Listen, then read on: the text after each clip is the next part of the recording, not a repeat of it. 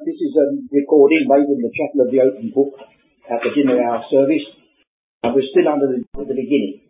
Well, that's logic if you only understand it, because you cannot think of a finish if you don't know the beginning. So uh, we shall get, I hope, one day to the book of Revelation with its new heaven and its new earth, uh, that there's some distance to be covered. All right. Now we're looking still at the last verse of Genesis 3 because we opened the subject, but it needs a further consideration. Genesis 3, verse uh, 24. So he drove out the man. Here's the expulsion. He is coming out into a different kind of world.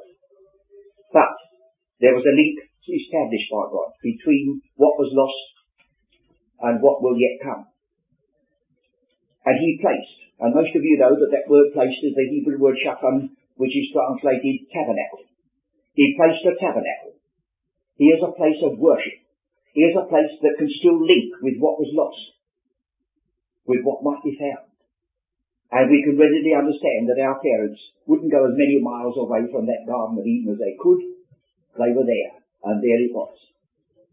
And we found that among other things, there were the cherubim there, and a flaming sword, which turned every way to keep. Not keep you away, they were kept away by being turned out.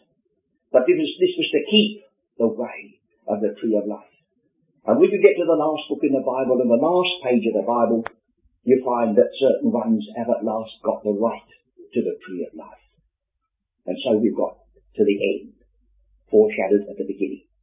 Well now the subject before us raises many other points, which I think we ought at least to give an airing to although it's a vast subject to try to crowd in about 12 minutes. So if I don't always turn you to the scripture, if I say it's in the scripture, I'm going to leave it with you to look it up at your, what they call leisure, because by turning to the scriptures and waiting till we've found it, our time is gone, and I think you will understand.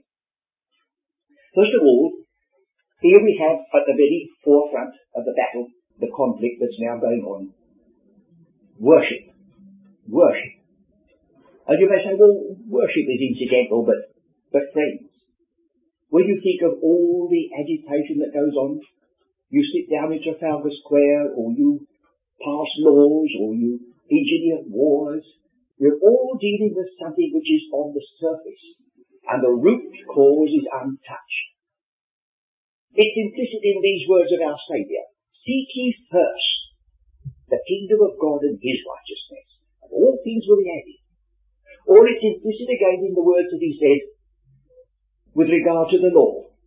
Thou shalt love the Lord thy God with all thy heart. And then, you needn't bother about whether you love your neighbour as yourself, for that will flow out of it. You see, if we put God in the secondary place, things will still be topsy-turvy. And they must do until that is recognised. Well now, the title which, are, which is uh, given in the New Testament to this one who is called the serpent are suggestive. He's not only called the devil, which is an accuser, but he's called the prince of this world. Now that enters politics and the things to do with kingdoms. And he's the God of this age, and that has to do with a temple and worship. We must never forget that Satan is at bottom, essentially, a religious person. And all the conflict of the ages is revolving round who is God in this present world. He didn't hesitate when our Saviour commenced his public ministry. He didn't hesitate to take him and show him all the kingdoms of the world at a moment of time. And he said, they're yours and they're mine to give. And our Saviour never contradicted. We, we may not be sure how he got that authority, but it's, a, it's accepted. And he said, they're yours for one act of worship. One act of worship. And what he failed to do in Matthew 4, he succeeds to do in Revelation 13. For he gives his authority to the anti-Christian beast that is yet to come, and all the world worship the beast, and they worship the dragon. So friends, we mustn't play lightly with this fact that worship is at the rock bottom of all the conflict of the ages. Something took place before man was put upon this earth where there was a challenge. Now, again, I'm not turning to the scriptures, I've mentioned them. In Ezekiel 28, The, the book of Ezekiel starts with cherubim and it ends with cherubim. And there's one in the middle. If you can call 28th chapter the middle. there it says there was one who was perfect in beauty. He was an exemplar in wisdom. He was the anointed, that's the Christ, the Messiah, cherub, until iniquity was found in him and he was cast out of the holy mountain as profane. Now, if you understand that, well and good. But it's written, isn't it, that something took place. And this one is said to have been Eden, the garden of God. He was there. Well, that's enough to guide us that there, right at the beginning, there was this usurpation of the place that was destined for Christ. Some challenge took place.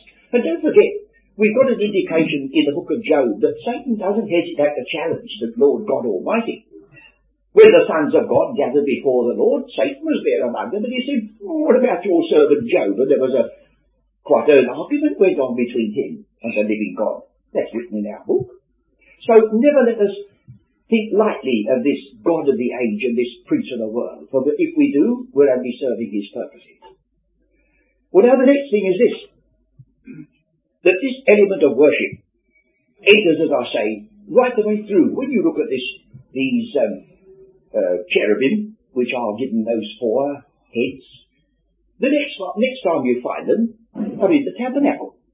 Here they're associated with the tabernacle. Well, when Moses built the tabernacle, right in the very holiest of all, made of the matter of the very mercy seat, were the cherubim, and God said, There will I be with you. And that was associated with the sprinkled blood of the new covenant. When we come further on into the story of this battle, we find in uh, 2 Thessalonians that although this is a godless time that's, that's coming, and it, it, it, it's very evident that it will be so, yet when the great anti-Christian monster is dominating the earth, he can't least worship alone. He will sit in the temple of God showing himself that he is God. So you see, wherever you look, you'll find there's this one great challenge going on all the time, and we're in the midst of that conflict. So the challenge comes to you and to me. If God be God, serve Him. If Baal be Baal, serve Him. But you cannot serve two masters. And all our problems arise out of the fact that in so many things we sit on the fence. Oh, it's easy to speak like that. It's terribly difficult and needs all the grace of God that we just are wholehearted, walking with Him all the time, which I suppose no one would boast that they ever have done. Well now, let's take another thought. This, um, outside the Garden of Eden in chapter 4, this was only uh, uh to introduce the thought, but of course our time's flying. Chapter 4, what happened outside the garden? There are two men, Cain and Abel, both brothers. Abel is mentioned in the New Testament, in the Epistle to the Hebrews, as having offered unto God a more excellent than sacrifice than Cain. And he being dead, now speaking. There's something important about what Abel did. Cain is mentioned in the New Testament. He's said to be the son of perdition, which is a dreadful title. And he's linked together with two others. We read in Jude of the way of Cain. We read of the uh, Balaam, who was rather swayed by Mammon, and we read of Korah, who usurped the priesthood, and Cain is one of them. There's a trinity for you. So outside the Garden of Eden, there are two ways that start. Now what's the difference between these two men? The only two brothers on the earth at the time. We are told in verse 3 of chapter 4 and in process of time it came to pass that Cain brought of the fruit of the ground an offering unto the Lord. And you know there are still uh, strange religions in this world where they bring flowers and they bring fruit. Would you say, isn't it lovely? Yes, it is, until you begin to realize what they are denying is that without shedding of blood is no remission, and you need a sacrifice before ever you can be made uh, acceptable in the presence of a holy God. You see, we could have a false worship which will please the evil one properly. The more religious we are, the better for him. As long as Christ is not given his rightful place. Let's jump from this for a moment in, my, in time to Exodus. Pharaoh said, why be so peculiar? Why want to go three days journey into the wilderness? And you know what Moses said? He said, if we uh, perform our worship in Egypt as we should, we shall offer the abomination of the Egyptians. And you know what it is? It says that uh, in Egypt at that time a shepherd was an abomination. That was because of a conqueror. So to offer a lamb was to offer the abomination of the Egyptians. Well now, many churches have accepted that limitation. Don't be so peculiar. And as long as you have a public worship and singing your hymns, and you can read the Bible, but don't put Christ in his essential place, Pharaoh will say, that's all right, okay by me. But as long as you want three days journey in the wilderness to offer the abomination of the Egyptians, you're out of it. So again we come back to chapter 4. Cain brought the fruit of the ground. Now it says, and Abel, he also. If you go follow the original, you'll find the word also is misplaced. It doesn't say Abel also did something, no. Abel also brought something more. Abel brought his own gift, but he covered it. Whatever he brought, he covered it by the one essential. He brought the firstlings of his flock. He followed the line of our Lord, of, of the Lord in Genesis 3. Our first parents did what Cain did. They covered themselves so far their shame with fig leaves, but God stripped them away and gave them coats that could only be offered to them by sacrifice. So outside the garden this ought to have been remembered, but instead of that it was put on one side by Cain, it was remembered by Abel. And here's the two at the very beginning.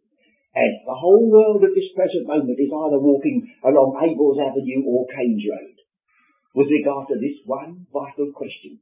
And it may come under a multiplicity of titles. You may have ethical societies, you may have reforms for this, you may be called all manner of left-hand or right-hand politics, but it's all on the way one road, because the one thing that's left out that's vital is what the apostle has introduced so strongly in his witness, there is one God and one mediator between God and men, the man Christ Jesus, who gave himself a ransom for all, a testimony for its own peculiar seasons, and that's now. So you see, enacted at the very gate of the Garden of Eden, with a cherubim there, and all that they knew from their parents had told them, as they, as they must have done, as they'd grown up to be men, there was this division. And here's the next thing which I think is important for us to remember. It was Cain, it was Abel who was slain. Abel who was slain. In this present world, it's not the righteous one that dominates, it's nearly always the wicked one gets away with it. But if you've got the long view, you see, you've got the long view, whatever they do to you now, it's only a fleeting moment in comparison with the eternity which is pledged by God for you later on. And then you see, you're beginning to take the line which our Saviour took. He was treated like Abel, by the Cain of this world, just the same way. But now with regard to Cain himself, let's see what the Lord says to him here. It says um, in verse 6, And the Lord said unto Cain, Why art thou wroth? And why is thy countenance fallen? If thou doest well, shalt thou not be accepted, and that's universal truth. If anybody in this meeting can offer to God 100% righteousness, you are the one person in the whole creation who can do without Christ. But you know full well, the best of us, the best of us would have to meekly acknowledge, well, we may be only 99% righteous, you see. Well, if you're only 99, you're just like the Pharisee who said, I thank God I'm not another man, I do this, I do that, I do the other, and the poor old sinner said, Nothing at all about comparison. He said, God be merciful to me, the sinner. And our Saviour said, that man went down to his house justified. So Cain is here being spoken to by God. If you do well, Cain, you'll be accepted. But supposing you are not, and he says that to each one of us, supposing you do not well. If thou doest not well, sin lieth at the door. Now this has been lifted out, especially by novelists, laying something at your door and we've lost the meaning of it. This is the word that's used in Psalm 23.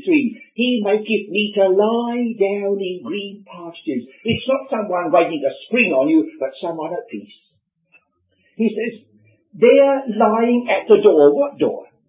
The door of the tabernacle of the gate in the Garden of Eden. There lies the, now our version says sin. Now you can look this up for yourselves. You'll discover that the word sin and the word sin offering are one and the same in the scriptures. In the eyes of God, sin and sin offering go together like that. One, the antidote of the other. So now he says to Cain, if you haven't done well, here's the, here's the only way out of it for you, Cain. A sin offering lies at the door, and you'll have the excellency, you'll have the firstborn's position. But that's what he wouldn't do.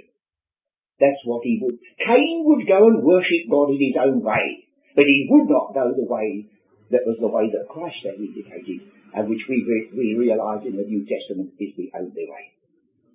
Well, in the last word, in verse 13, is about as far as we can get with our time.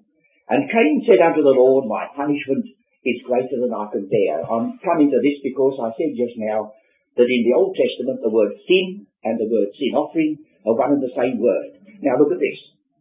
Cain said unto the Lord, My punishment is greater than I can bear. In the margin, it's put the other way around. My iniquity is greater than may be forgiven. Well, you say, what sort of language is this that can have it both ways. Well, I'm telling you that there is a something about the Hebrew tongue which is very wonderful. Uh, I don't know whether I, sh- I, I, think you want to be watchful over this, but the same Hebrew word for lend is the word for borrow. Now, don't you start on me over that because you see, I, have got something behind up, up my sleeve over that. Because the meaning is this, that it's impossible, impossible for anyone to lend money if nobody will borrow it. It's impossible for anyone to sell if nobody will buy. Goodness me, in the Hebrew language is the secret of all business world. You see, people put up prices and do all sorts of things. They think they're going to make a do of it. But the Hebrew says, no, no, no. You won't make a do of it, you'll make a do of you. Unless you can find a buyer, you won't find a seller. So the lending and the borrowing are only two sides of the same transaction, and they're not mixed. So, in the eyes of God, punishment is the reverse of the word sin, iniquity. Punishment, one side, sin, the other. They're always there. Or again, when he says, my punishment is greater than I can bear, sin which is born is sin which is forgiven. You see?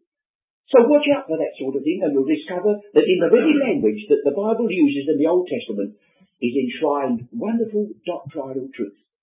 I remember once, I'll leave you now with this, and some of our friends in Aberdeen will be hearing, I'm speaking about them now, they listen to this later on, but once when I was up there demonstrating something like this, Uh, I took out of my pocket, oh, I don't know whether I've got one now, friends, but I'm not going to ask you to lend me one. Yes, I've got a half a crown.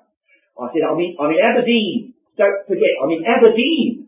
And I say, anyone in this meeting can come and take that half a crown. Wait a minute, friends, as a condition. If you could take one side only, my half a crown was quite safe. And so with the scriptures. There is something about the word of God that's written in these old things that is a wealth of teaching if only we're simple enough to let God speak and we to hear.